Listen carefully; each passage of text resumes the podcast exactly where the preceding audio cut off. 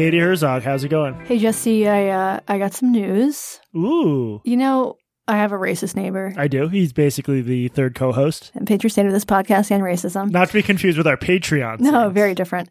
Uh, so, racist neighbor. He's 86 years old. Longtime listeners will have heard me talk about him before. And, And this is a, just to be clear for not long-time listeners. This is a man who you have personally bathed, or Jana has, or both. yeah, my wife Jana. Were you all bathing together? Your wife Jana bathed. yeah, Okay. you know, speaking of which, actually, quick detour on that. You know, I never say her name on this show. yeah, we could use a Yeah. detour given that we're ten seconds into the show. But go ahead. I never say her name on this show because I've been trying to protect her. You, however, have multiple times said her name on the show. So I asked her if it was okay to start saying her name, and she said it's fine. So You've say her definitely said her name on the show. I've never said I it. read her social security number because you asked. One, two, three, four, five, six, seven, eight, I was going to make the same joke. Um, okay, well, Jana, you have a wife. Her name is Jana, and she Yeah. bathes this old man while you film it. Is that how it Well, works? well, I film it in his nosebleeds. That's how it works. It's check us out on Jesus OnlyFans. Correct. Okay, so the old man, eighty six years old, he's he's racist. He's he's very he's like real racist. He's not like he's not like getting accused of racist on Twitter racist. He's like actually racist. Like ask him sometime. Actually, don't ask him ever uh, what he thinks about the NBA. It's such a weird thing to be racist of. Like, Oh, he's racist about everything, not just the NBA. Anyway, so uh, the news is that his brother is moving in with him. His brother is moving from Michigan. He sold his house. So I'm going to have two racists on my hands. And this one is so racist that when he was uh, in prison for a diamond heist, he joined the Aryan Nation. And you might think, like, you know what? Everybody in prison has to join a race gang. You have you to. have to. Right. We've well, he been there, continued yeah. up with it, uh, which I'm pretty sure because I saw photos of his house, of the inside of his house, a lot of Confederate flags. There is only one reason for a man from Michigan to have Confederate flags, Jesse. And anyway, he's going to be my problem soon. is he older or younger than the 86 year olds? He's five years younger, so he's 80, but I think he's like an old 80. A spry, I was going to say he's a spry 80. Yeah. And, okay, so probably more racist than the racist guy. I think more racist. They also don't get along, apparently, and there's lots of guns involved in this situation and in this household. So it's possible I'll have two racists and then I'll have no racists very quickly. Katie, I've, I've said this before, but like when it comes to you and and personal danger, I you represent a a set amount of my income Mhm. and an amount I'm not willing to forego at this point. So please be careful. And to a lesser extent, I care about you personally, but mostly the money. Just d- don't. D- can you maybe like back? Can you wind down your relationship now that he has an even younger and more racist brother to bathe him? I'm I'm hoping that I can. I'm hoping that either that I can or that they kill each other without killing anyone else outside of the household. Yeah. Well, um, good. We'll see. Stay tuned, folks. I hope we can get uh, even more racist brother updates every week. But uh, thank you for that, Katie.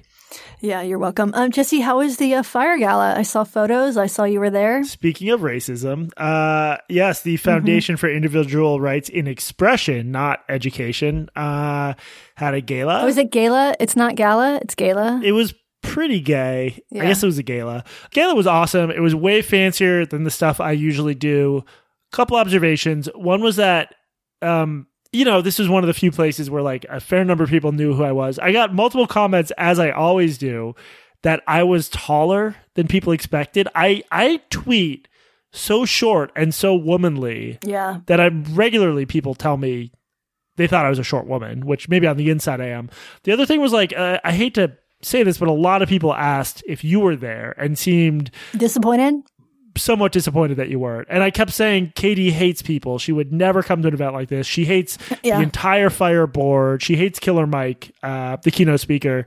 Um, but yeah, Killer Mike gave an awesome uh, speech. So it was a really good night. I was very grateful I could go. Thank you to uh, Fire for hooking me up. Yeah, I heard. Uh, I heard that Kmele was the MC and Killer Mike was there, and so I, I, I thought I had this vision of you introducing yourself to Killer Mike, having a whole conversation with him, where you thought that he was Kmele and he thought that you were Lil Dicky.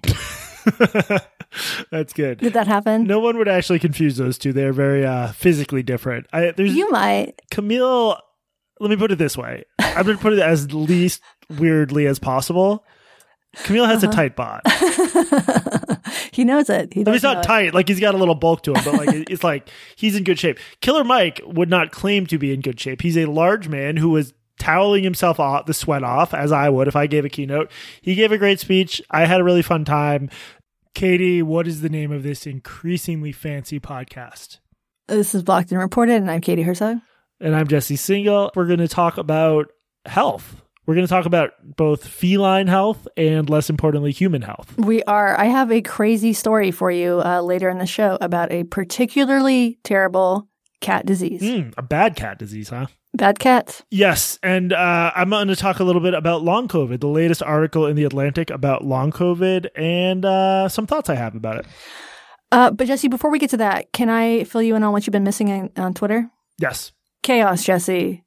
Absolute chaos.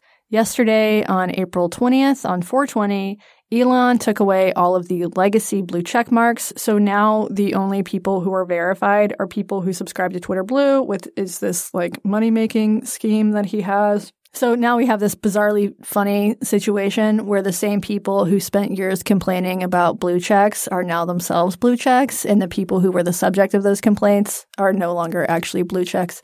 It's a real role reversal situation here. Can I tell you? I, I knew about this. I do. I do keep one eye on Twitter just because I'm I no wanna, shit. I want to protect you. But one reason I knew about this is because I was leaving my in-person therapy appointment, and my therapist asked me about it. my normie therapist asked me what I thought, like what was up with the blue check. What about Elon? I was like, Did you start crying immediately? They took my blue I check. What? cry. I was like, we need to do You another session. sat right back now. down. uh, Double feature. yeah. It's okay. Wait. So so the only blue checks left are the blue checks you can buy. Yes. So you don't have. How do you feel about not having a blue check? I, I so I knew that this was coming, and I thought that I would feel something. I feel nothing. I didn't. I, I really did. Like But you never feel anything about anything. no, I feel. I is it, is it long COVID? It's I feel I do feel things. I feel things for dogs, as we all know. Yeah. Um. I yeah. I did think that this was gonna like pain me a little bit because it's a it is a status symbol. It bestows this, or it was a status symbol. It bestowed this this ridiculous uh, veneer of legitimacy to you, to me personally, that I frankly didn't deserve. So I thought that I would feel a little bit chagrined that my blue check was taken away, but I, I don't at all because now the blue check is embarrassing. It's cringe. It's no longer a status symbol. What it says is you are willing to pay Elon Musk $8 a month for what used to be a status symbol. So I'm glad that it's taken away. But what this resulted in was exactly what you'd expect is which is people impersonating celebrities and brands. That's exactly what I said to my therapist. let's, let's Is it really? into this. No, I was like on my way out. Though I was like, I don't care, except it's just like everyone knows what's going to happen. There's going to mm-hmm. be like, and I, I use my example because I'm the the most famous celebrity on Twitter. I don't want to give anyone ideas, but you could pretty easily. Well, I shouldn't say this, right? You, for example, someone could take your name, spell it out, use your middle initial, and just impersonate you and have a blue check. And how does Elon not understand that's going to immediately become a problem? Well, not only that, so you don't even have because nobody has a blue check anymore except for the people who paid with it. So there can just be a lot of more a lot more impersonation accounts that aren't verified that are still going to confuse the user about who is legitimate and, and who isn't. Yeah. So Jesse, I collected a few of my favorites for you. Will you look at the notes uh, and click that link there? This is at NYC Gov. This is an authentic Twitter account representing the New York City government. This is the only account for at NYC Gov run by New York City government. Yeah. And then and then someone responds at NYC underscore government. No, you're not. This account is the only authentic Twitter account representing and run by the New York City government. This New York this is like the Spider-Man meme, but with the most important city in the world. It's chaos, chaos. And I honestly You're the real I'm the real New Yeah, York. and I don't actually know which one is real. Probably the first one, but I don't actually know. Okay, click the next link. God, this is not going well. Okay, so this is a- at NYT Cooking. And it looks like the New York Times cooking logo. A traditional dish with a personal touch. See our recipe for authentic king's hand. And it looks like a severed king's hand that's a cookie over a Greek salad. Yeah, it- I'm so confused. It's just a disgusting photo of yeah, what looks like a, a cookie in the shape of a hand over a salad. yeah. But because this this comes from an account that has the New York Times cooking logo, it looks and you and now the New York Times cooking logo won't have any sort of demarcation to show that this is legitimate. It looks like the New York Times posted this extremely bizarre, disgusting recipe. Okay, now do the last one there. Vir- Virgil, Texas. Okay, yes, I'm back. And it's time for me to explain a few things and come clean about some others, one out of question mark. Okay, so so this is going to need some some uh some Oh, backstory. God. Can you explain it? This is a reference to former Chapo Trap House co host Virgil, Texas, who was the subject. Oh, and he co hosted a thing with um Briahna uh, Joy Joy Gray. Uh, there was some sort of thing where someone was claiming he like DM'd with her when she was underage or something, and I hesitate to even look. I don't like Virgil. Virgil Texas is really obnoxious, but I, in much the same way, I was forced to defend um, Noah Berlatsky. This just when I read these claims, it just seems so fuzzy, but it was enough to really like fuck him over and sort of drive him. I think off social media. He disappeared. he disappeared. He was co-hosting this new show with Briahna Joy Gray. The show is a big success, Big. and he has just absolutely disappeared. So she doesn't have a co-host anymore, and so presumably he's not getting you know half the buckets of money that she's making every month from this show. Yeah, but so that for the kind of internet nerd who follows this stuff, for Virgil Texas to pop up back online, this would have been a really big deal. But it's actually someone who's at real Rick Paulas. Yeah, and so the next two tweets are this guy Rick Paulas promoting his own book, but the the name, the handle, and the the image. That was this that that was Virgil Texas's like actual old avatar. I'm ashamed to know. Yeah. Yeah, the avatar and the name are Vir- Virgil Texas. So if you're not paying attention, it looks like this was Virgil Texas. So this is This is the dumbest shit ever. Like, I, I'm Yes. sorry, but anyone, look, I know in theory Elon Musk is smart about some things, but not people. everything, not people. That's a little uh, anti neurotypical. That's like you're like trying to make a comment about his a- autism, but I didn't say politely it. you're like, I didn't let's say just it." say he's more into objects than people. Um, He's a he is not a word cell. He is not a people cell. he is a shape rotator. He's- let's say there's let's just say I'm gonna phrase this as politely as possible. His head is full of rotating shapes, and, and sometimes there's too many shapes, and there's rotating. They're rotating too quickly. Is that fair? That is fair. Please don't harass us online. Um, this this whole thing was so unbelievably stupid because the only legitimate use of uh, the check mark was exactly this because there's some public figures or semi-public figures who should you should have this to indicate when they're real because if not this is what will happen and i think very early in his tenure elon um, drunk on rotating shapes decided to turn this into sort of like a premium subscription product which i will say and, and I don't mean any offense to people, but it, I was struck by how many people, as soon as he turned on that option, people with like two or three hundred followers paid for it. I was shocked by how many did. Although I don't know if that like it was a zoomed out success or maybe I'm just seeing a lot of them. I think you're seeing them because there has been some reporting. I don't know how good it is, but there has been some reporting on the number of people who actually signed up for Twitter Blue. And these are not numbers that are going to make up for the fact that he blew $44 billion on this, on this product. I mean, I, like, there are a lot of people who continue to defend this plan. And I can think of a few reasons to, to subscribe to Twitter Blue. You like Elon and want him to succeed. No, no accounting for taste. You want the added features, which basically comes down to longer tweets and an edit button and longer video. Oh wait, so that's who determines who can do the longer tweets? You have to pay for it. Mm-hmm. Yeah. yeah. I'm not doing that. No. Okay, got it. And you want the clout that used to come with the blue check, but the thing is, by ditching the legacy check marks and having a, now having a blue check is the opposite of clout. It's like the mark of a dupe. It's a scarlet letter. It's sort of like being associated with Gawker in 2008 versus Yeah. 2023. Like in 2023, imagine pretending to have a connection to Gawker in 2023. So here's why I will never pay for Twitter Blue. For one, Elon has made so many bad decisions when it comes to running this No, company. one is you're an incredibly cheap That person. is true. Let's just be straightforward about this. Hey, Yeah. I did waste way more than eight dollars on a van. Uh, so he's made a lot of stupid decisions, starting with Yeah, but the van was so shitty and you spent so little on it, it just immediately broke it down. did look good in one Instagram photo. Uh, his first stupid decision was buying Twitter. And I don't want to reward bad behavior. Like you don't give a dog a treat after it pisses on the sofa. And that's what paying for Twitter is to me. Uh, two, I provide content to Twitter for free. So I'm not going to pay Elon to provide content when it's the content that brings people to the site in the first place. Not mine in particular, all content. And three, it's embarrassing. Um, but he did do something that could have been funny if it was intentional, but I don't think it was. So there are a few celebrities who are like real celebrities, not journalist blue check marks, which is a, a, a word we're not going to be able to use anymore. Um, who were like, these celebrities were like, no, bitch, I'll never pay for Twitter Blue. You pay me, which I think is valid because, of course, one of the draws of Twitter was been the chance to interact with famous people. Yeah. Although a lot of famous people stop tweeting when they realize your tweets can and will be used against you forever.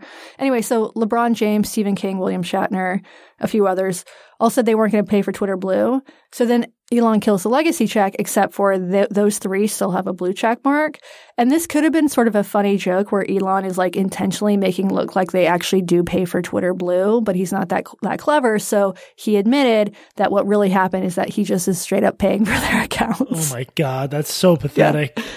It is. And I suspect he did this because he doesn't want them to leave Twitter. But of course, now it's embarrassing to have a blue check mark. So Stephen King was just like, to be clear, I did not pay for this, which this makes me think that if Elon actually wanted this to pay for itself, he would allow users to purchase blue check marks for their enemies.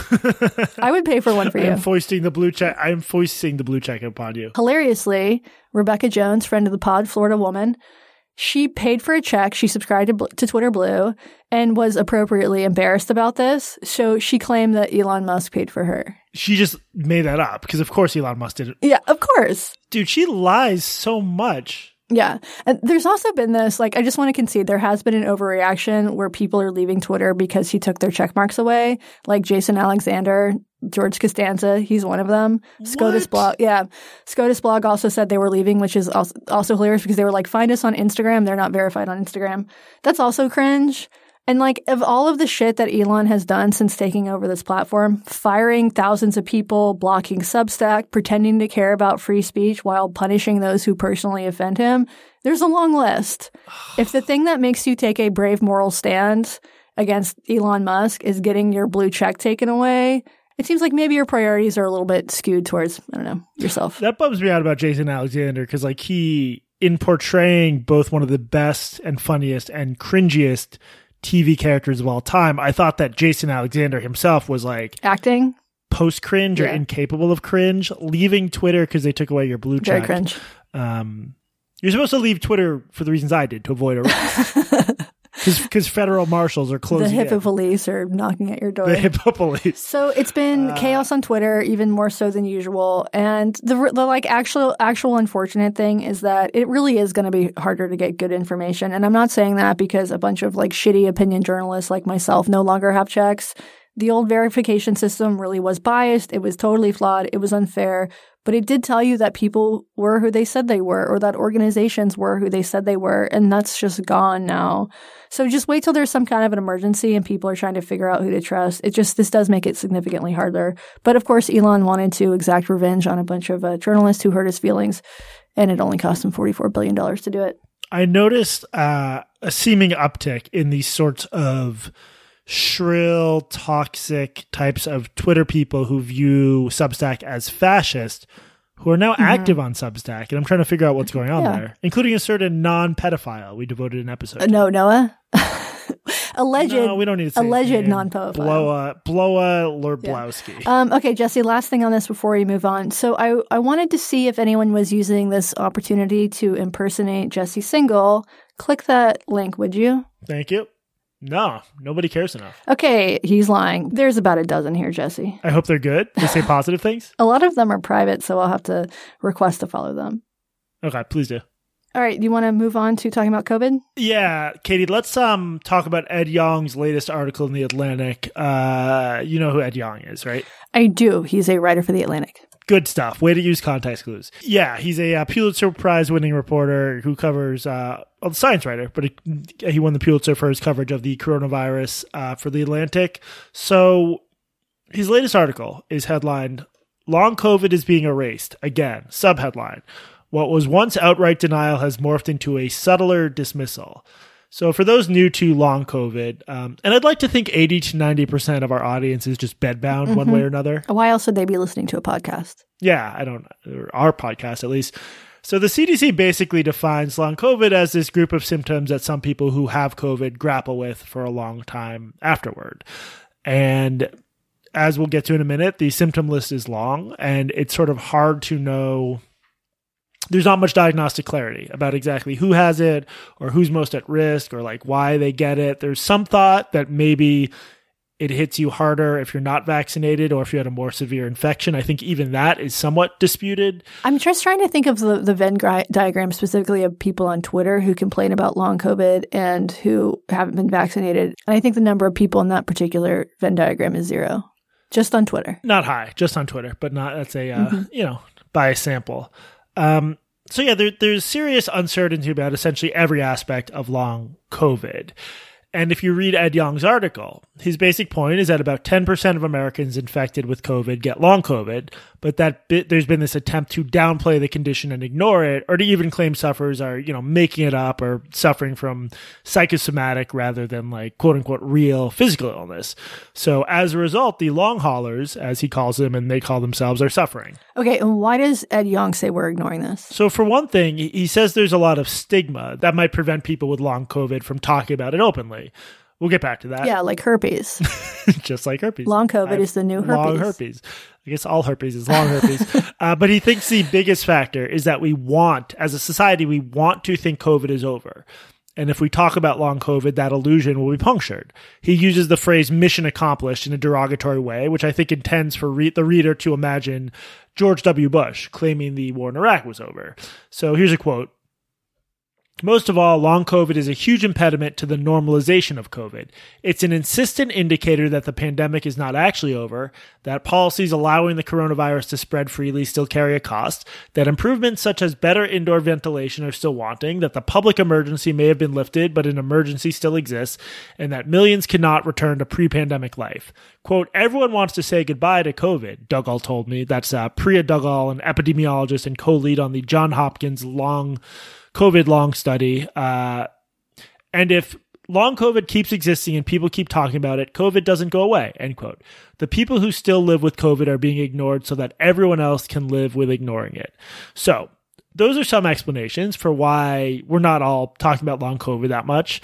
But another explanation for why we don't talk about COVID more is that, as Yong himself notes, it's a very vague condition marked by like almost any symptom imaginable and that because of that it it may be drawing in a significant number of people who think they have it but who don't actually have it. And that makes it challenging to uh, diagnose and separate out who exactly has what in this context. Are you talking about conditions like chronic fatigue uh, yeah. Lyme disease, stuff like that. Okay. And d- does Ed Yong mention that possibility? Not really. Like, so he talks about how hard it is to identify or diagnose long COVID and all the different symptoms, but other than a brief mention, um, sort of knocking down the idea that the disease is psychosomatic, um, and I, I, don't think it's an on-off thing where it's like either all all psychosomatic or all caused by a physical pathogen. I, I think it's a bit of a straw man.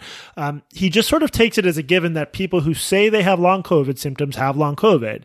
So from the start, his estimate that about 10% of Americans with COVID develop long COVID comes from this survey item sent out by the Census Bureau and the CDC, uh, this thing called the National Household Pulse Survey. So let me just read this item to you.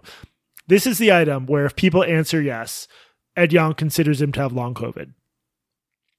Did you have any symptoms lasting three months or longer that you did not have prior to having coronavirus or COVID 19?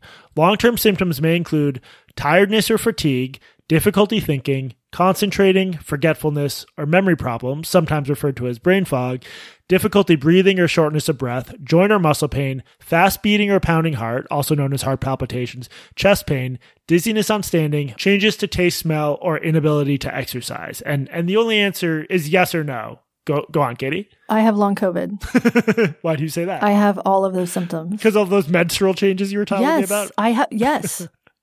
yes. You have all those symptoms? Yes, especially menstrual changes.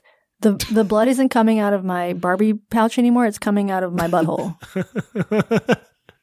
what do you what do you notice about that list of symptoms? They're vague. They seem like they could apply to lots of different diseases or conditions, I suppose. Yeah. They can they include both like stuff that's more likely to suggest like a serious physical problem, like your frequently mentioned menstrual changes in your Barbie pouch, mm-hmm. uh, but much vaguer stuff like brain fog or difficulty concentrating. And, and a lot of these could be the result of other uh, conditions. I think This this looks like all the symptoms of menopause. well, one one other journalist I was discussing this with said that um, some of them are symptoms of perimenopause, which occurs earlier. Yeah, Um, yeah. So That's when your Barbie pouch shrinks before you think it's going to shrink. It's like putting it in the in the dryer. I can't stand that term, Barbie. Pouch. I'm with Kid Rock. no, definitely not, definitely not with Kid Rock. Shoot those cans. shoot those cans. Um, the other thing is like that we need to take into account here if we're going to approach this subject scientifically.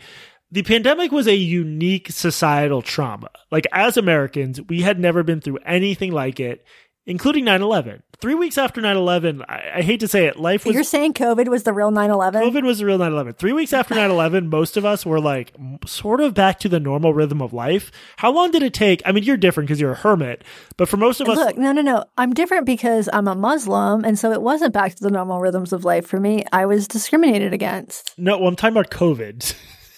Oh, COVID, yeah.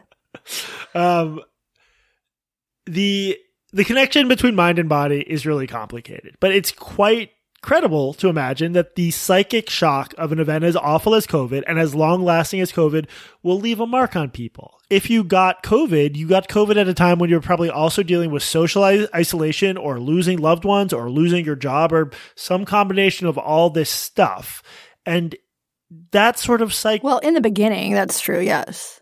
I mean, it, it la- a lot of this lasted a while. It was a big shock. Sure. And it, if, when people go through psychological trauma, it can bring physical symptoms. So you're not like mm-hmm. the way this question is asked. You're basically asking people like, since this big, horrible, traumatic thing have you, happened, have you experienced any of these symptoms? It could be COVID.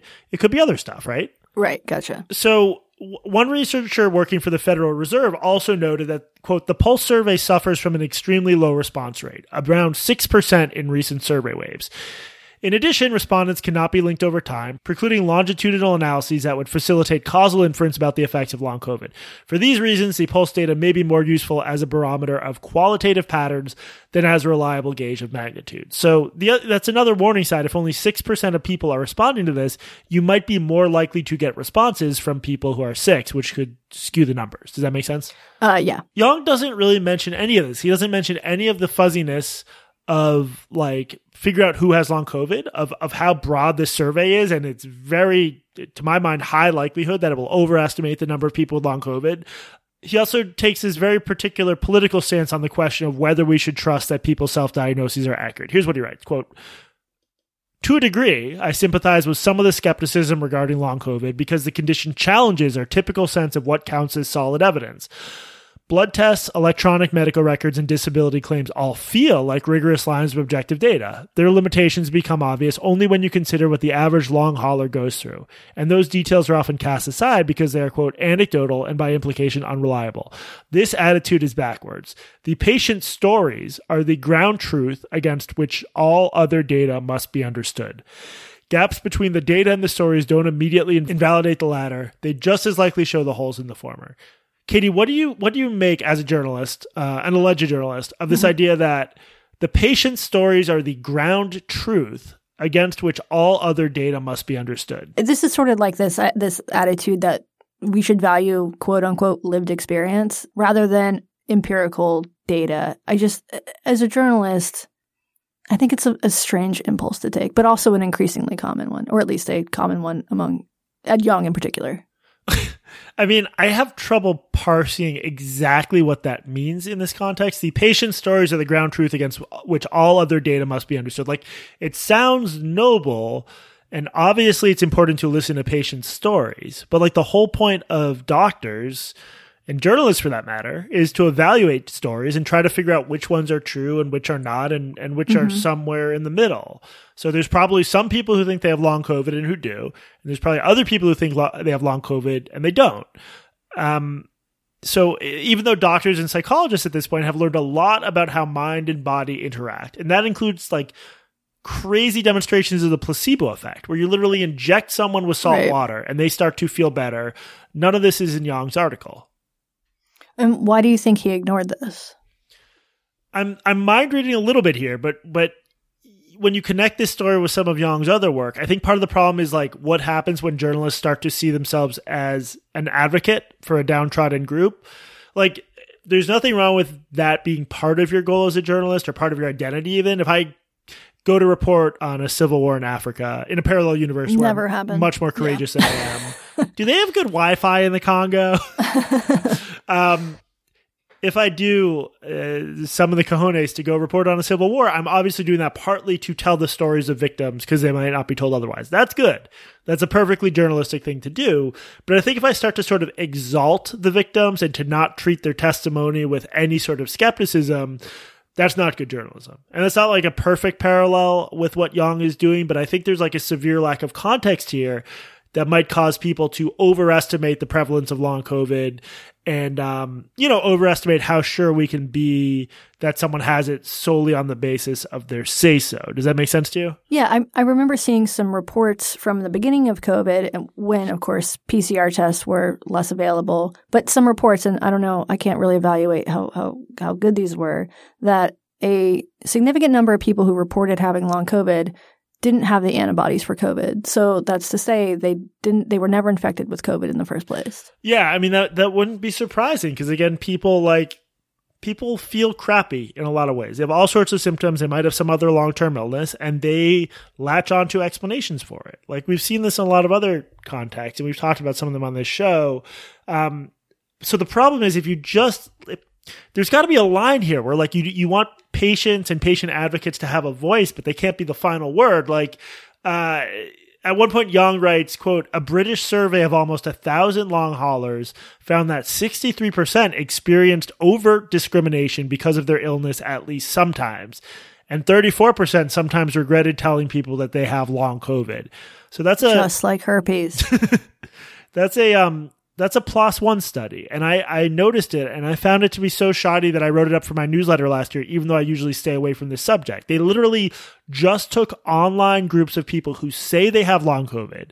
So the entire sample is people who say they have long covid and they said have, do you feel discriminated against because of that? Katie, do you think that's a, a valid and reliable way of gauging how often it is that, that people are discriminated against for having long COVID? and they recruited these people from online? Absolutely not. there's like a lot of basic social scientific reasons not to trust a survey like that. For example, if people who are more likely to think they have a chronic illness are also more likely to um, attribute ambiguous interactions with others in a negative way, there you go. You would expect when asked, are people treating you in a negative way for this reason? They'll say yes. Like it's just, it's not good survey work. So if like if you're one of the best science reporters in the country, you shouldn't cite this just because it supports your theory that that long COVID is a is a big deal. Do you think he's actually one of the best science reporters in the country? I mean, he has that reputation. Right. But do you think that? I don't know. I didn't. I'm not gonna lie. I didn't.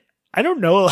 I didn't read that much about like COVID. Maybe just because I felt so wiped out by like the impact of COVID on my life. I didn't read a lot of his. And you had long COVID? and I have severe long COVID, as I've been saying and and ra- raising money about. I will say That's why you're so tired, y'all.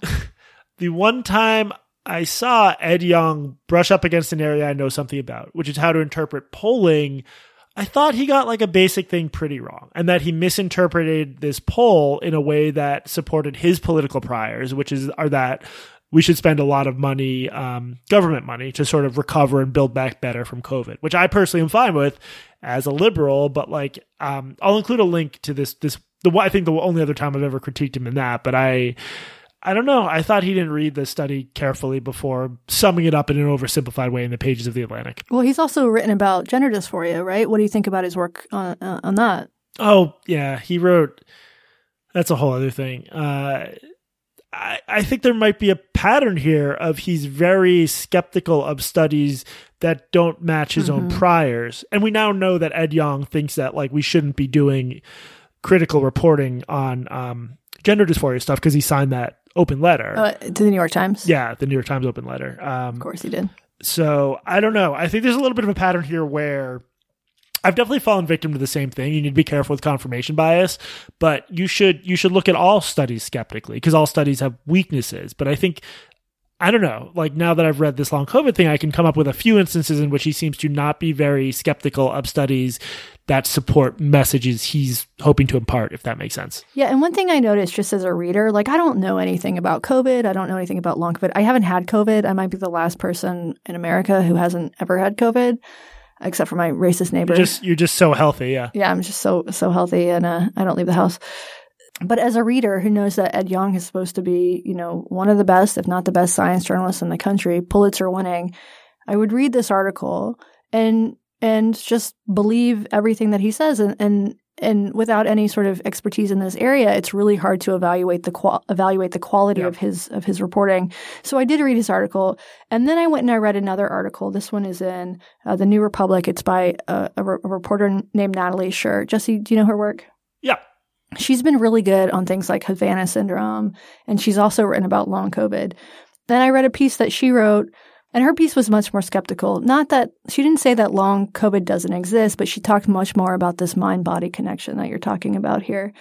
And I read her piece, and I was totally convinced by her piece too. And so, this is as a news consumer, it's really hard to know. I have no reason to think that Ed Yong knows any more about this than Natalie Shure does. I have no reason to think that she knows more about it than he does. So as a consumer, I'm just sort of left in this space like, I honestly do not know what to believe. I don't know if long COVID exists, or if it's psychosomatic, if it's a software problem or a hardware problem, which is something that Natalie Shure writes about.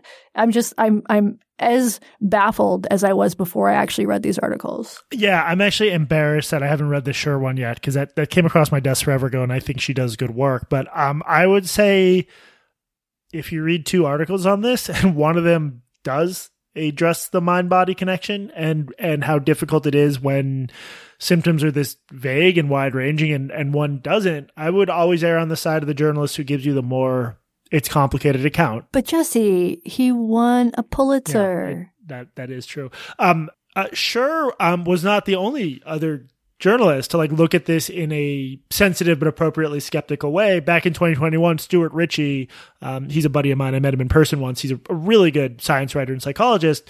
He did a piece for UnHerd. Um, the headline does not do justice to it. The headline is "Does long COVID really exist?" The article is much more nuanced. Uh, he just pointed out that like while there was all this conservative nonsense about COVID going on, this was 2021, and some of that nonsense he and his friends had helped debunk by making a website look at con- common conservative claims. He pointed out that, like, on the left, people were being a bit too credulous about long COVID. And he didn't deny that there's something here, but he pointed out that there were, quote, wildly varying prevalence estimates, end quote, and that there was a ton we don't know. Uh, let me just read one quote from that part of the confusion also has to do with the grab bag quote non-specificity end quote of the long covid symptoms.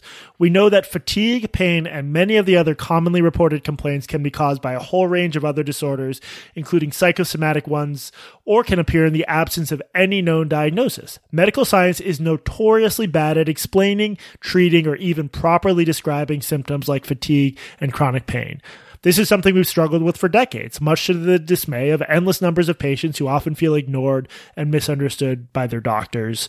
Um, dot, dot, dot. Advocates for long COVID patients point to embarrassing mistakes made in the past, like Freud's idea that, quote, repressed erotic ideas, end quote, were the cause of some physical symptoms. I mean, that's true. I know because I just did uh, the no, the no fap thing. but again, I think if you're trying to figure out who to trust, the fact that you know, to a certain degree, Stuart Ritchie and, and now we can say Natalie Shure are like they're sort of throwing up their hands and they're saying like, look, this is really complicated. Um, and and Yong's article also reminded me of a great New York Magazine article my former colleague Molly Fischer wrote about chronic Lyme back in 2019. Do you remember this one? I don't, but uh, you know, I do have chronic Lyme, so I should read it. You have chronic everything. Um, you have chronic rudeness, is what I've diagnosed with. I do have chronic Lyme. I sent you the picture, remember? oh God, yeah, I did not need that picture. It was not a joke. This was a so 2019 New York article. Uh, quote: Maybe it's Lyme. What happens when illness becomes an identity? This was before COVID, of course, but Fischer made a lot of points that apply to long COVID as well. Chronic Lyme has quote no consistent symptoms, no fixed criteria, and no accurate test. End quote. She writes that quote there are just enough openings in the standard account of lyme disease enough ambiguity about how this disease looks how it works and how it can be stopped to make it sound like a conceivable explanation for all kinds of symptoms start looking online and the symptoms that chronic lyme patients describe may well sound familiar Brain fog is the big one everyone talks about. Trouble thinking and focusing, forgetfulness.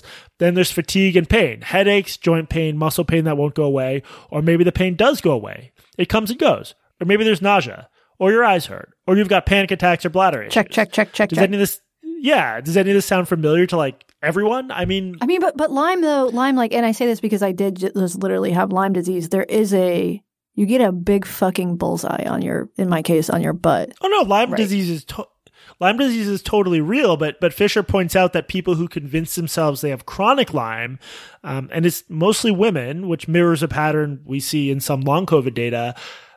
You know, people who convince themselves they have this and who may not, they fall victim to all sorts of quacks who offer them both a pat explanation for their distress and also treatments that in some cases are outright dangerous. Like people have actually died because they've had ports installed to help give them medicine for chronic Lyme they might not have, and then they've gotten infections as a result. Yeah. Have you read Ross Douthat's work on chronic Lyme, which he has? Just a little bit. I mean, he wrote a whole book on it, right? Yeah, I haven't read the book. I've read his some of his essays.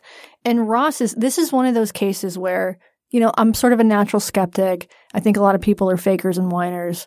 But when Ross writes about this, I believe him. I believe the symptoms and he did these treatments, some of which are wacky as hell, and some of them he said worked. It could be the placebo fe- effect, of course. And of course, if you feel like shit and something makes you feel better, it doesn't probably doesn't really matter if it's a placebo or not, unless there are other other complications based on the treatment. Well, and again, but I want to be clear. I'm not saying that no one has long COVID or no one has like chronic Right. Lyme. Like these are serious diseases that could affect you in the long run, and maybe in some cases these treatments work. Although, in in medical research, like the lowest quality of evidence possible is someone feels bad, then they take a thing, then they feel better with like no comparison Right. group because like all sorts of stuff can go wrong there. But in terms of determining causality, um, so yeah, the point is that isn't that any of these people individually like aren't telling the truth or accurately describing their symptoms it's that like you you don't know you can't know for sure what's going on especially when you're talking about like conditions that start to have an online identity surrounding them Too bad there's not a test for that.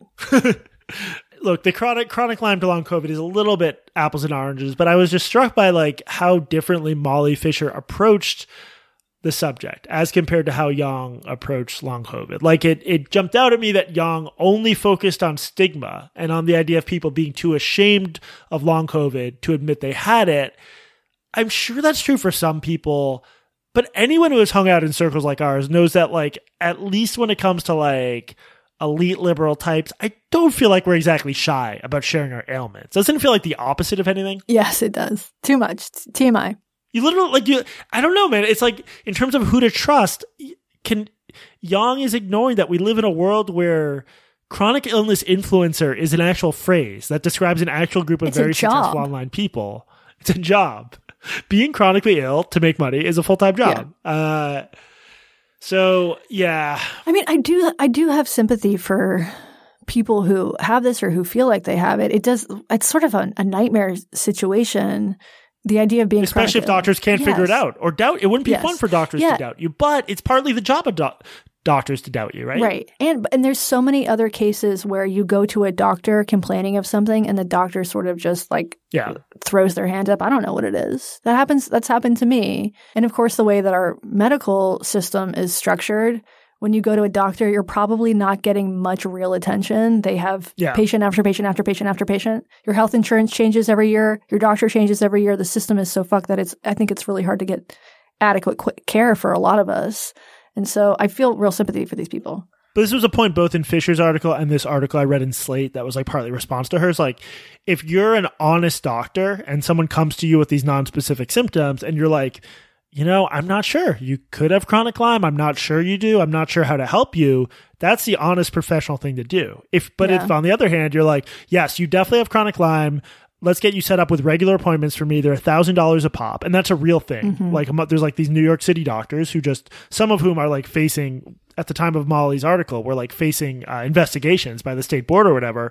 Um, there's a real tricky balancing act here because you want to listen to patients and make them feel heard, but it's it's sort of lying to them to be like, "Yep, you definitely have this. Let's get you started on treatment." I mean, not mm-hmm. it's not sort of lying. I, maybe some of these doctors have convinced themselves they're doing the right thing, but it's like it's not honest. Anyway, let me just let me wrap this up by reading one other thing Ed Yong wrote from 2020. I think this was his first ever article on long COVID. As many people reported brain fogs and concentration challenges as coughs or fevers. Some have experienced hallucinations, delirium, short term memory loss, or strange vibrating sensations when they touch surfaces. So, like, again, it's that balance. Someone who's experienced delirium or hallucinations or, or vibrations. I'm not sure. As a journalist, you're even doing them any favors by being like, "Yep, that's definitely long COVID. Definitely not something psychological." So should we write the Pulitzer Committee? Yeah, exactly. We should um, seek to have him deplatformed. I'm sure that'll Yeah. go well.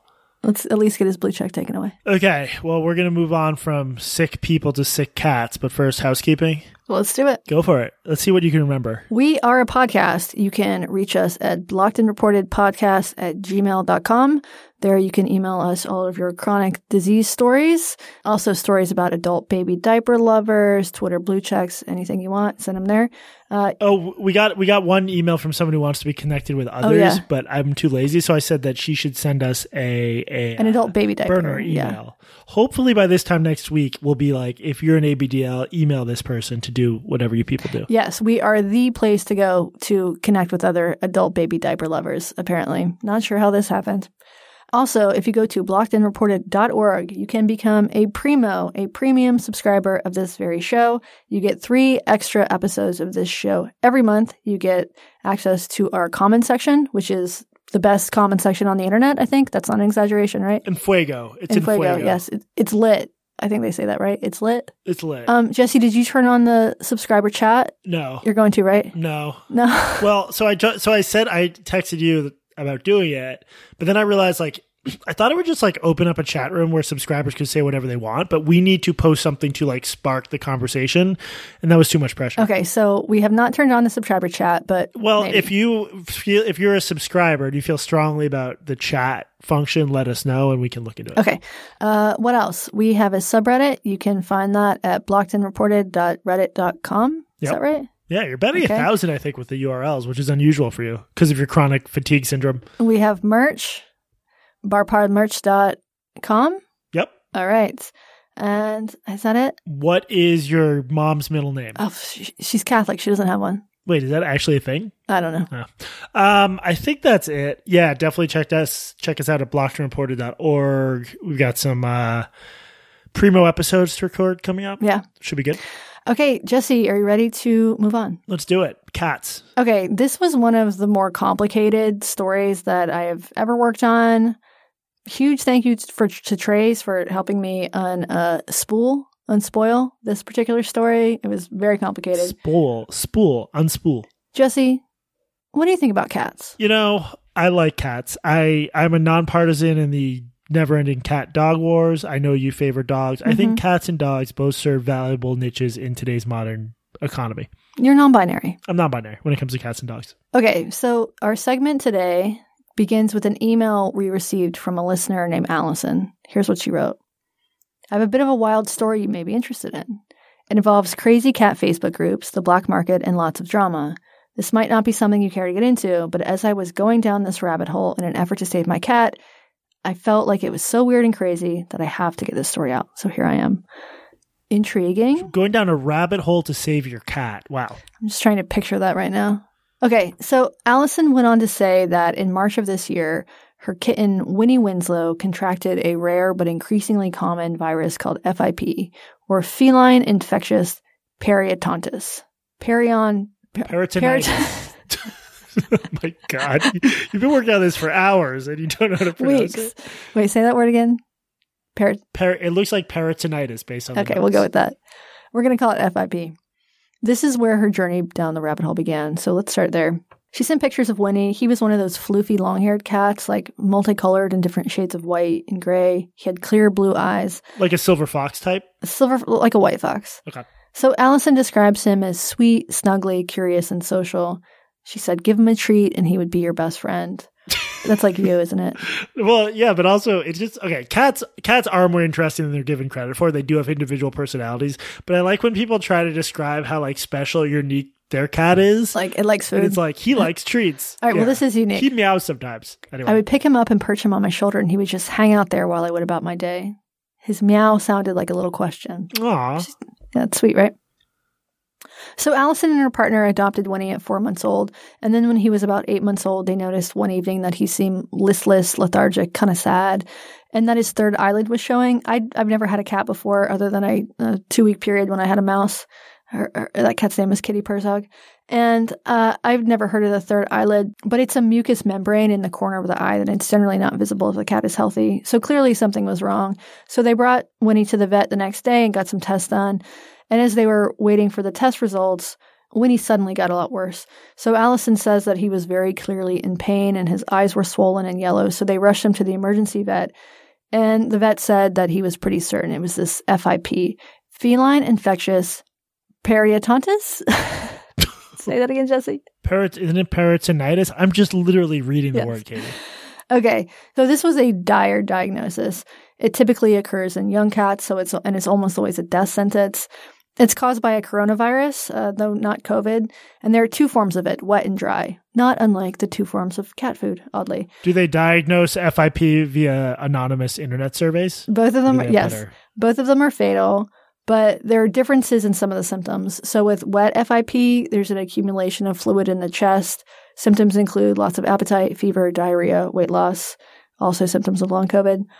With dry FIP, there's also loss of appetite, fever, diarrhea, weight loss, but there's no fluid buildup, and they could have additional neurological symptoms like trouble standing or walking, seizures, paralysis, vision loss, and then death, often within days or weeks. It's a really bad disease, and it typically affects cats under two, so that's sort of especially sad, and there's no vaccine against it. There is, however, a treatment, but as Allison's vet told her, she could not get it from him. Why not? So the treatment is an antiviral. It's actually a variant of remdesivir, and that might sound familiar to you because it's also used to treat COVID. So this particular variant is called GS441524. We're going to call it GS for short. And the patent is owned by Gilead, which is, of course, a giant pharmaceutical company that specializes in antiviral drugs like remdesivir. And the reason Allison couldn't get it from her vet is because Gilead refuses to license this drug as a treatment for cats, which means it's not FDA approved for FIP, so it's illegal to prescribe it for that use in the US. Gilead doesn't comment on this. The working theory is that they won't license this for cats because they think it will hinder the remdesivir market because the drugs are so similar that any adverse effects in cats might have to be investigated in safe for safety issues in humans. This is apparently pretty standard in the industry. Drug companies don't create problems for, themsel- for themselves if they don't have to. Okay, but does it work for cats? It does. This is not snake oil. This is actually as close to a miracle drug as it gets. So there's an FIP researcher who also was a cat lover at UC Davis. His name is Niels Pedersen. And he's been studying FIP since he was in vet school in the 1960s. And around 2015 or so, he got in touch with someone he knew at Gilead. This person sent him a bunch of different drug molecules to test, including GS44152. So Pedersen started trials, and in that first trial, he infected 10 cats with FIP, which he's a cat lover. This has just got to be a wrenching experience for someone like him. And then he Maybe administered. he just picked like really Shitty cats. cats. Yeah. yeah, shitty cats. And then he administered GS441524. Every one of them survived. Huh. And in 2019, he published a field study of 31 cats with FIP. So that was cats who contracted FIP naturally, not in the lab. And of those 31, five died of FIP or were euthanized with FIP. One died of unrelated causes, and 24 survived and remained healthy by the time of publication. That's crazy. So that's a survival rate of about 80% for a disease that kills nearly all of the cats who get it if left untreated. But of course, this is a small study, but it's still promising, right? And besides the study, there's just loads of anecdotal evidence that it works, including from vets. So Allison's vet, he told her, I'm paraphrasing here, you may have read some stuff online about some drugs for FIP. Normally with FIP, I would say that it's fatal, but I have been proven wrong a few times now. He told her that he couldn't help her get it, but if she could get it herself, he would help administer it. So how's she supposed to do that? Okay, Jesse, this is where this becomes a story about the internet. Because even though Gilead won't license this drug, there's still a need for it. So naturally, a robust black market has emerged to fill the void. Because if you know cat ladies and cat gents and cat MBs, you know they will do anything to save their cat babies, including paying thousands of dollars for black market drugs from China that they inject into their pets. How much? How much does it cost? Okay, so that's kind of a difficult question to answer. Just a few years ago, it could cost upwards of ten thousand dollars for for a full course of treatment, and yes, people did pay that. The price has come down a lot since then, but it's based on where you get it, the size of the cat, how much you need, if it's wet or dry FIP, what brand of drug you get, etc. So we're going to talk about the cost again in a little while, but before we do, you need to meet Robin Kintz. Uh, there have been a few articles published about the FIP black market in the last few years. The Atlantic published one in 2020, so did Business Insider. A number of other outlets, like smaller outlets, have published them as well. And a woman named Robin Kintz is mentioned in almost all of them because Robin is one of the more prominent figures in this world, and she's the founder of a Facebook group called FIP Warriors, which has become a primary source for people to get black market GS. Here's how the Atlantic story begins. When Robin Kintz's two kitchen, fuck. When Robin Kintz's two kitchen, fuck. When Robin Kintz's two kitchen, no, keep it. No, you're not. Three times in a row, you said when Robin Kintz's two kitchens, which is not a thing, and we're keeping that in. fine. If you screw something up twice, you can edit it out. On the, okay, when Robin Kintz's two kitchens, Kittens, Fiona and Henry, contracted a fatal cat disease last year. She began hearing of a black market drug from China. The use of the drug, known as GS441524, is based on legitimate research from UC Davis, but the ways to get it seem less so. Quote, it was, if you want to save your cat and send me thousands of dollars, and I'll DHL you some unmarked, unmarked vials, she says.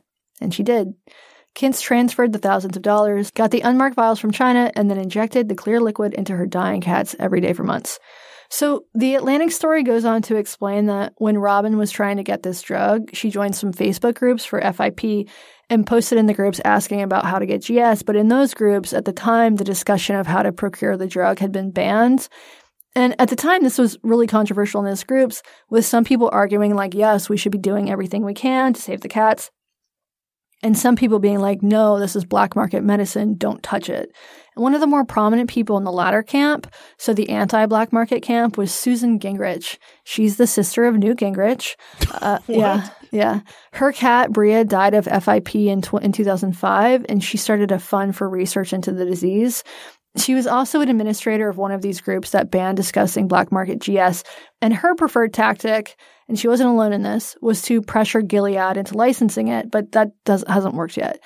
And as you might imagine, black market drugs are controversial among vets too. Like you're feeding an illicit trade. Some will absolutely refuse to get involved, and others, like Allison's vets, will offer to help with the injections. So, yeah, and, and and like the Steelman case here is that I, of course, sympathize with people trying to save their pets. The Steelman case is the more this black market emerges, there could just be some horrible unintended consequences Totally. if like scammers start sending fake GS, blah blah blah. Absolutely. So when Robin's cats got sick and she posted in these groups, some other women in the group DM'd her and gave her some advice, which that's how Robin got the drugs herself. Then she started a new group called FIP Warriors, where talk about GS not only wasn't banned, it was encouraged. That was the point of the group to get people to medicine. Wait, did her? Are we going to get to this, or did her cats get better? Her cats got better, yeah. okay, good.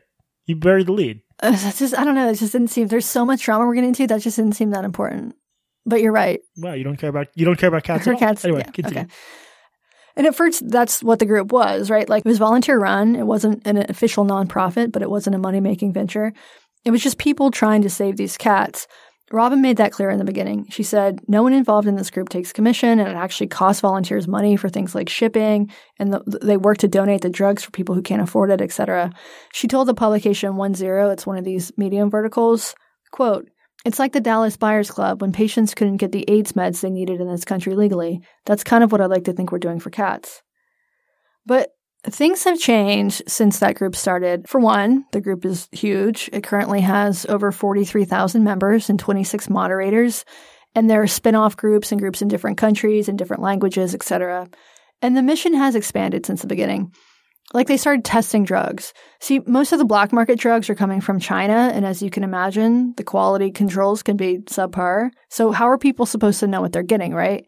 So, GS sellers will approach the group, and if they're unknown, if they haven't worked with them before, the mods will ask for samples to send to cat rescues, and if the cats survive, it works, and if they don't, they don't work with the seller. Or at least they should. That's interesting. This is like out of like an econ textbook of how like a, a black Mhm. market can like establish trust, and Yeah. that's interesting. Plus, the group isn't just connecting cat owners with the sellers, they're also distributing themselves, or at least they were. There have been some changes lately due to some scandal that we'll get to shortly. But what you need to know is that the drugs weren't going directly from the manufacturer to the buyer. Rather, they were getting shipped from China or Hong Kong to the admins of the Facebook group, and then the admins would sell them to buyers. Or, to use the term that people in the group use, the admins would sell them to parents. Like cat parents. Now, this is the sort of thing, the cat parents, this is the sort of thing that used to make me roll my eyes at pet people, like calling themselves parents. But now that Moose is in my life and I regularly f- refer to Jana as mother, as in Moose, go ask your mother to take you out. I'm busy. I get it. I'm going to try to refrain from calling the cat owners parents to avoid triggering anyone, but this is what it's called in this world. okay, so the the but the moderators of FIP warriors control the supply of drugs. Not the moderators, the admins. It's sort The of a hierarchy, sorry. right? So the moderators The admins are the people who like founded it and sit at the very top, right? Well, Robin sits at the top. Below her are admins who are basically independent contractors who sell or who who, who sell and distribute the drugs. The mods are the people who uh, essentially run the Facebook group and connect buyers with admins. Does that make sense? yeah. So the Facebook group, FIP Warriors, it's not really a discussion group like a standard Facebook group. Here's how it works.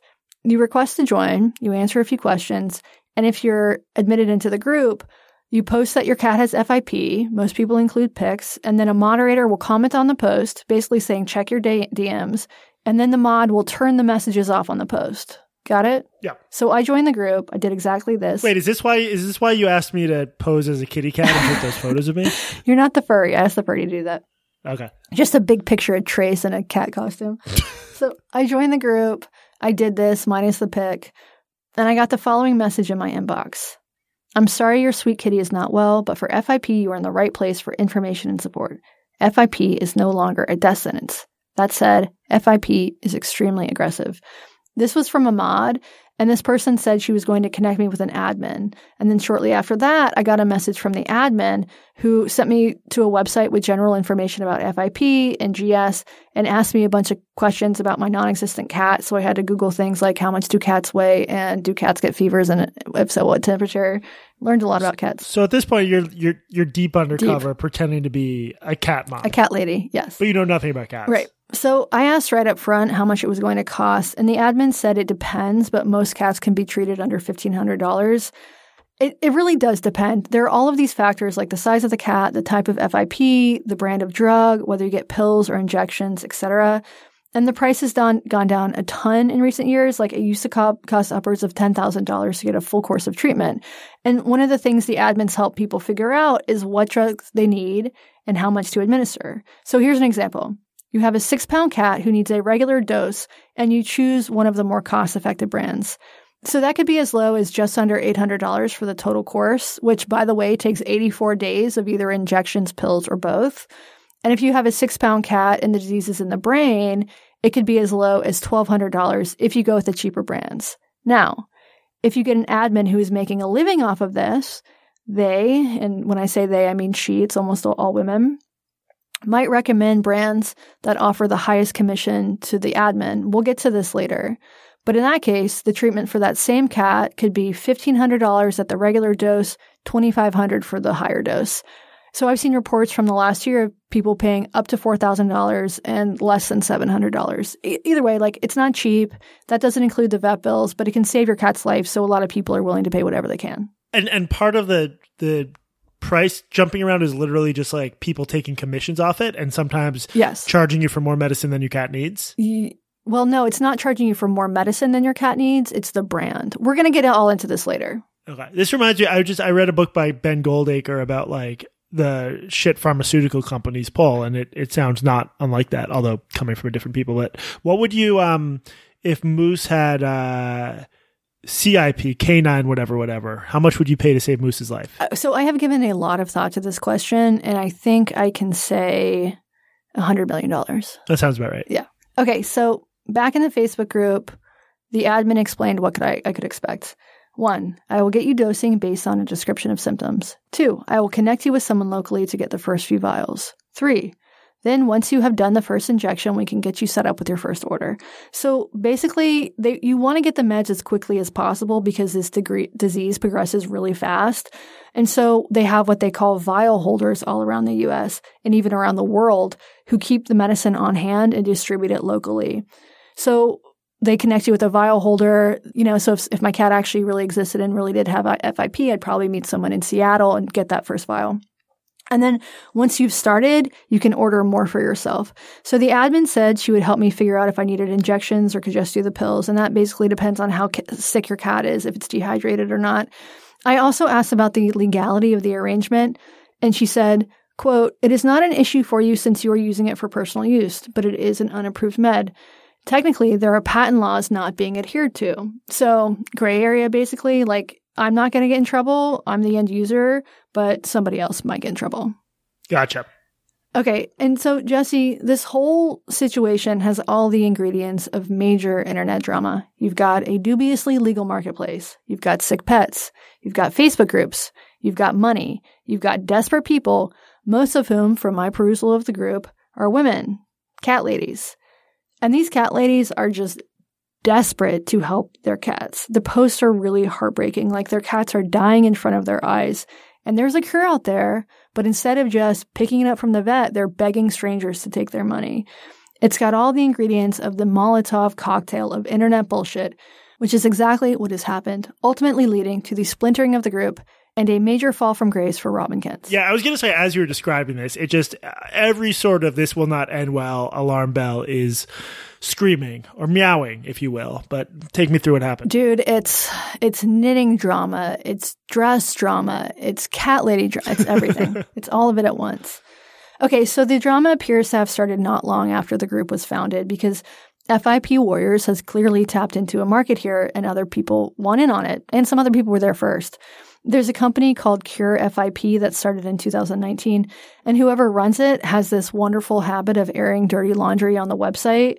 So they wrote a post about how, a blog post about how FIP Warriors really has helped tens of thousands of people get this drug, but as the group grew, the mission crept from just like wanting to help cats to making money.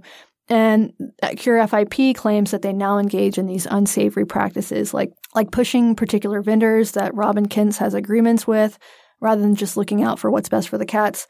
They claim that Kintz and her admins use, quote, scare tactics to dissuade cat owners from buying brands they don't represent, and that they, quote, demand fees from GS manufacturers to represent their products to cat owners.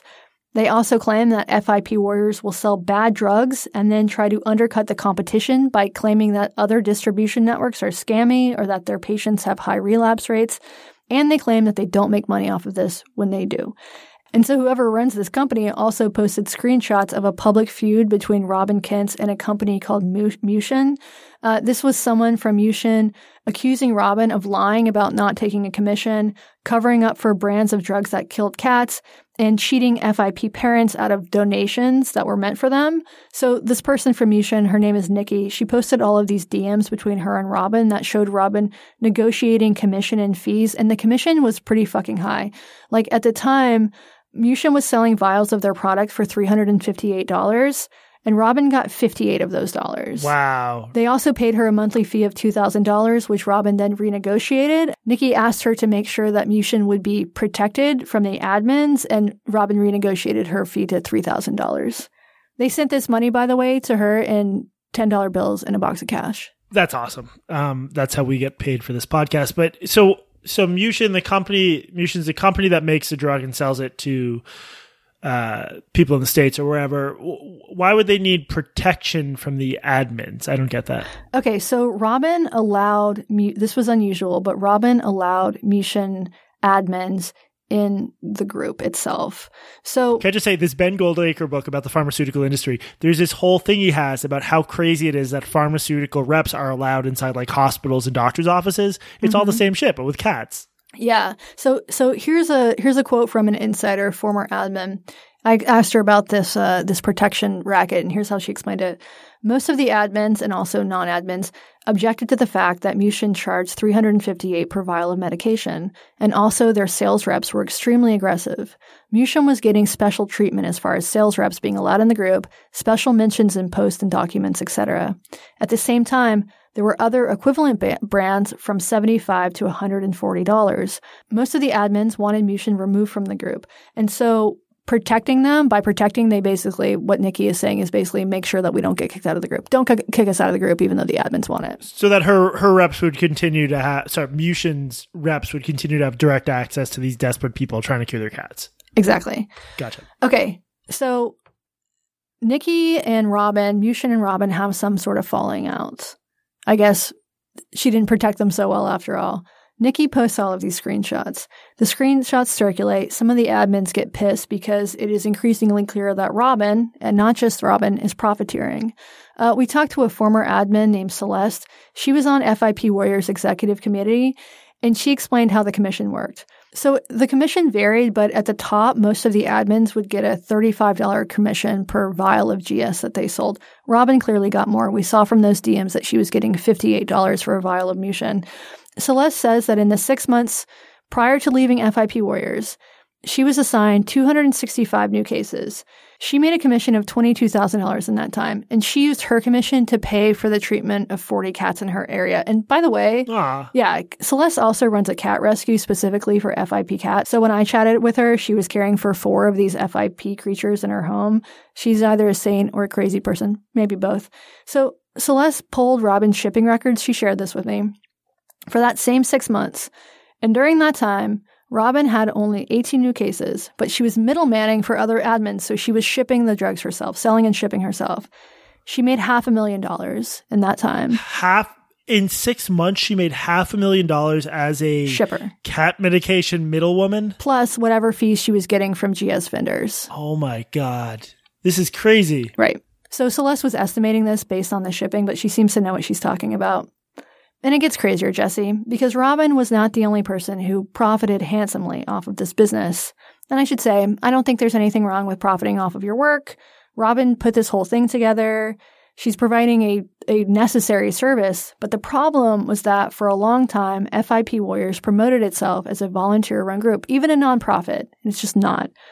Celeste told us that several of the admins were making so much money that they quit their jobs. Two of them purchased second homes. One remodeled her house. And there was just no transparency that this was a money making venture and a very lucrative one at that. In fact, Celeste said that when people needed refills, some of the admins would jack up the price so they could make more money off of people when they were at their most desperate. Hey, that's just dynamic pricing.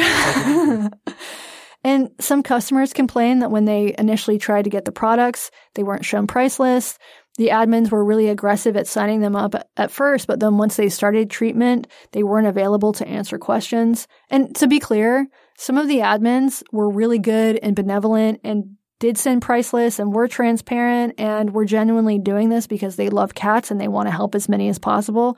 But it does appear that some of these people were just in it to make money. For instance, Kitty, yeah. what if they loved cats and money equally? I, that's actually, yeah. Remember, yeah, it could be both. Fine. Yeah. Okay, in 2021, postal inspectors got a tip about a shipment en route from Hong Kong to a woman named Nancy Ross in Oregon. Ross was an admin, and this shipment contained, this is according to the Oregonian, quote, 14 yellow boxes advertising facial masks for all skin types, and at least a handful of purple foil packets advertising chewable dietary supplements. Each of the boxes and packets had a caricature of a white cat on the front. so, as you would guess, these boxes actually contained GS44524. This was reportedly the fifth shipment Ross had received in three months. So the FDA gets involved, and a criminal inspector from the FDA, I didn't know that they exist, but they do, joins the Facebook group and messages Ross and tells her she needs the drug. But Ross herself was not a seller. There, she was one of several admins who didn't actually do selling and shipping themselves. She connects the agent with an admin named Nicole Randall who lives in Texas and who, according to an FDA affidavit, was the ringleader of this. I asked our former admin friend Celeste about this, and she said it's bullshit. Nicole was not the ringleader. She was basically an independent contractor like all of the other admins. She just did it at a much bigger scale and made more money off of it.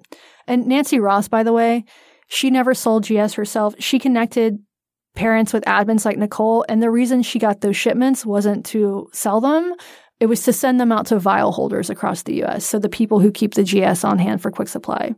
As far as I know, she wasn't charged with anything, but Nicole Randall was. And the FDA found that she was a big seller. And I mean really big. The Oregonian reported that she told these vendors in Hong Kong and China to mislabel the goods as beauty products, and then she sold them directly to consumers between $65 and $385 a vial, which is a big markup from the vendors themselves. So the investigation found a spreadsheet of where she kept her sales. She sold almost 60,000 vials and over 230,000 pills from July 2020 to June 2022. And Jesse, from those sales, get, get, just guess how much she made. $2 million. $9.6 million. Oh my God. These like, these are like the, the, um, scar faces of cats. Yes. This is the, what's the guy's name from, um, that meth TV show? Walter White. Yeah, she's Breaking the Walter Bad. White. Oh, she's not making it. All right, bad, bad, bad comparison. Her assets were seized, her money, her cars, her houses. And when you're making profits like that and overcharging your buyers, it's a little hard to argue that this is all for the good of the cats, right? And this was not actually the first raid. The first raid was even weirder. This was an elderly woman who was mistakenly accused of importing testosterone and human growth hormone. Uh, they arrest her and she's just jacked. Yeah. So in that I case, have these muscles naturally. she was taking it to teenagers. In that case, it was the DEA who conducted the raid, and they turned it over to local sheriffs, and they basically told this woman to stop, and nothing came of it. But it did freak out some of the admins, and several of them quit. Okay, so after the second raid, the Nicole Randall raid, Celeste says that Nicole told them after the raid that when the numbers came out, they were going to be mad, and they absolutely were. Celeste said that money could have saved so many cats. And she's right. And uh, after that, a lot of the admins didn't want to touch the drugs themselves, so they started connecting buyers directly with sellers rather than shipping it themselves. And at that point, communication among the admins and Robbins was declining. Some of the admins were like, look, we are not here to profit. We are here to save cats. And you greedy, if you greedy fuckers would stop treating this like a money printing machine, the feds wouldn't be interested and the raids would stop. And besides that, they were pissed that tra- that Robin wasn't transparent with them about the deals she was making with vendors. There was also a PayPal account that people could donate to. It was controlled by Robin. She was supposed to use this to pay into the Warrior Treatment Fund, which was a, a fund to treat cats in need if their parents or whoever couldn't afford the drug. Celeste said that she would tell her clients who couldn't afford to buy the drugs about this fund and then recommend that they get they get the drugs from the fund. Not a single one of them were approved to use it. And she said that after many requests, Robin finally provided statements for the treatment fund and she hadn't actually donated anything from that PayPal account. Oh, damn. And this all, yeah, this all went against the supposed mission of FIP Warriors. Celeste said, FIP Warriors was supposed to be brand neutral, so if the medication works, we will support you and we will trial and test medications to keep you updated with what is working and what is not. Yeah, I mean, I could, you could totally get why, like, the, I don't know what the proportion was, the handful or more of, like, people in this for the right reasons would feel totally betrayed by all this profiteering. Not only profiteering, but profiteering that directly harmed the group. Exactly.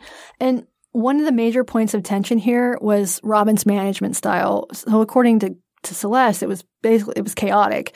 She rewarded people she liked and punished those she didn't. And one of the admins she didn't like was a woman I'm going to call Sarah. This is a pseudonym. She's a very interesting person. She's an engineer at one of the big tech companies. In her spare time, she races cars and does freelance FIP research. And she's actually co authored papers on FIP. Uh, so Sarah knows what she's talking about when it comes to this disease. And she told me that in the beginning, when she showed up to FIP Wars, she was full of idealism about helping these cats. She's like Celeste in that she never looked at this as a way to make money. She has a job. So she started as an admin in spring of 2020. And over time, she started to realize that this was not a purely philanthropic organization, and some people were making not just money to cover their time, they were getting rich off of this. Not everyone, of course, maybe not even a large number of them. But Sarah didn't like this, and she didn't like how Robin talked about the group. She told me, quote, As time went on, I saw the amount of commission rising, and I noticed Robin spoke about warriors the way you would a business. Global brand, competitors, grow the business, etc. Things she said about money donated to a treatment fund that was supposed to help cats that couldn't afford treatment, about money she was getting from suppliers, communications with suppliers. It didn't add up. At the same time, things were coming to light, like the revelation that she had been making money from Mushin to promote them. They were sending her cash in a box. She said it was a mistake. She wouldn't do it again. But then there were occasional hints that she was getting something from other suppliers too. So Sarah was suspicious of Robin, and in addition to saying she played favorites with vendors who paid her, Sarah says that she smeared people in vendors she didn't like. Quote, it was becoming clear that we weren't there to protect and advise. Warriors was about selling, Sarah told me. So things came to a head with one brand in particular. Sarah says there are problems with this brand in terms of quality control, and they suspected it was actually killing cats. So most of the admins refused to recommend it, but a handful of them kept promoting that, including Robin. And after a few admins in Canada started raising the alarm bell about this, Sarah says they were, quote, summarily removed, blocked, and publicly smeared. They were kicked out for being whistleblowers in the group. oh my God. This is so crazy. Yeah. And Sarah says that the admins Robin kicked out had evidence that Robin and another woman in the group had invested in this company whose drug was killing cats. What? Yeah. I saw the oh evidence, Oh by the God. way. And Sarah says that throughout all this, she- Wait, and the evidence was compelling. it was yeah, it was DMs about the about their investments. okay. Oh my God. So Sarah says that through all this, she'd been standing up to Robin about the profiteering and the missing treatment fund donations and about promoting this bad brand and making policies that seemed more about profit than helping cats. Sarah said Robin and, quote, others who were firmly in the for profit camp had become openly hostile to me. But the problem was that it seemed like there was no way to leave without being smeared. And I was also concerned about and emotionally invested in the well being of cats I was helping. She, that's Robin, promoted a toxic culture and formed a clique that agreed with her. It was emotionally draining and traumatic. At a conference that several of us attended in July, one of them literally brought me to tears in public. This gives a whole new meaning to the idea of a cat fight. it really does. A cat lady fight. So Sarah doesn't like Robin. Robin doesn't like Sarah. And then last month, all this comes to a head when Robin finds out that Sarah has sent meds that weren't one of the brands that were sold in the group to someone as a donation. Sarah says this was typical behavior. They distribute what they called trial vials all the time. But Robin learns about this and she tells the executive committee that Sarah is breaking the rules. So the executive committee has three members Robin, another admin, and Celeste. Celeste is on Sarah's side. So on March 5th, Robin and this other woman on the executive committee both vote to kick Sarah out. Celeste is a dissenting vote. Four days later, Sarah is supposed to be officially kicked out, and the other admins are supposed to be informed that she's gone. Celeste is pissed about this. She doesn't want Sarah kicked out, and she's afraid this decision will exacerbate what's already a very tense situation, so she decides to act. Early that morning, before Sarah could get kicked out, she goes into the Facebook group and she removes the admin rights of Robin and the other admins, which prevented Robin from removing Sarah from the group. What? That's not very good OPSEC that you're just letting. How? it- It's like so easy. I don't totally understand the dynamics of how the Facebook admin Yeah. situation works, but Celeste says, My thought was it would force us to talk as an admin group about it. Instead, Robin removed about half the admins and moderators from everything else and then spent the day telling parents they would need new admins and interviewing admins and mods to find out where their loyalties lay. So it's like a, a real palace coup Yes. Or a real palace meow. so Okay. stupid. So that's the start of the big split.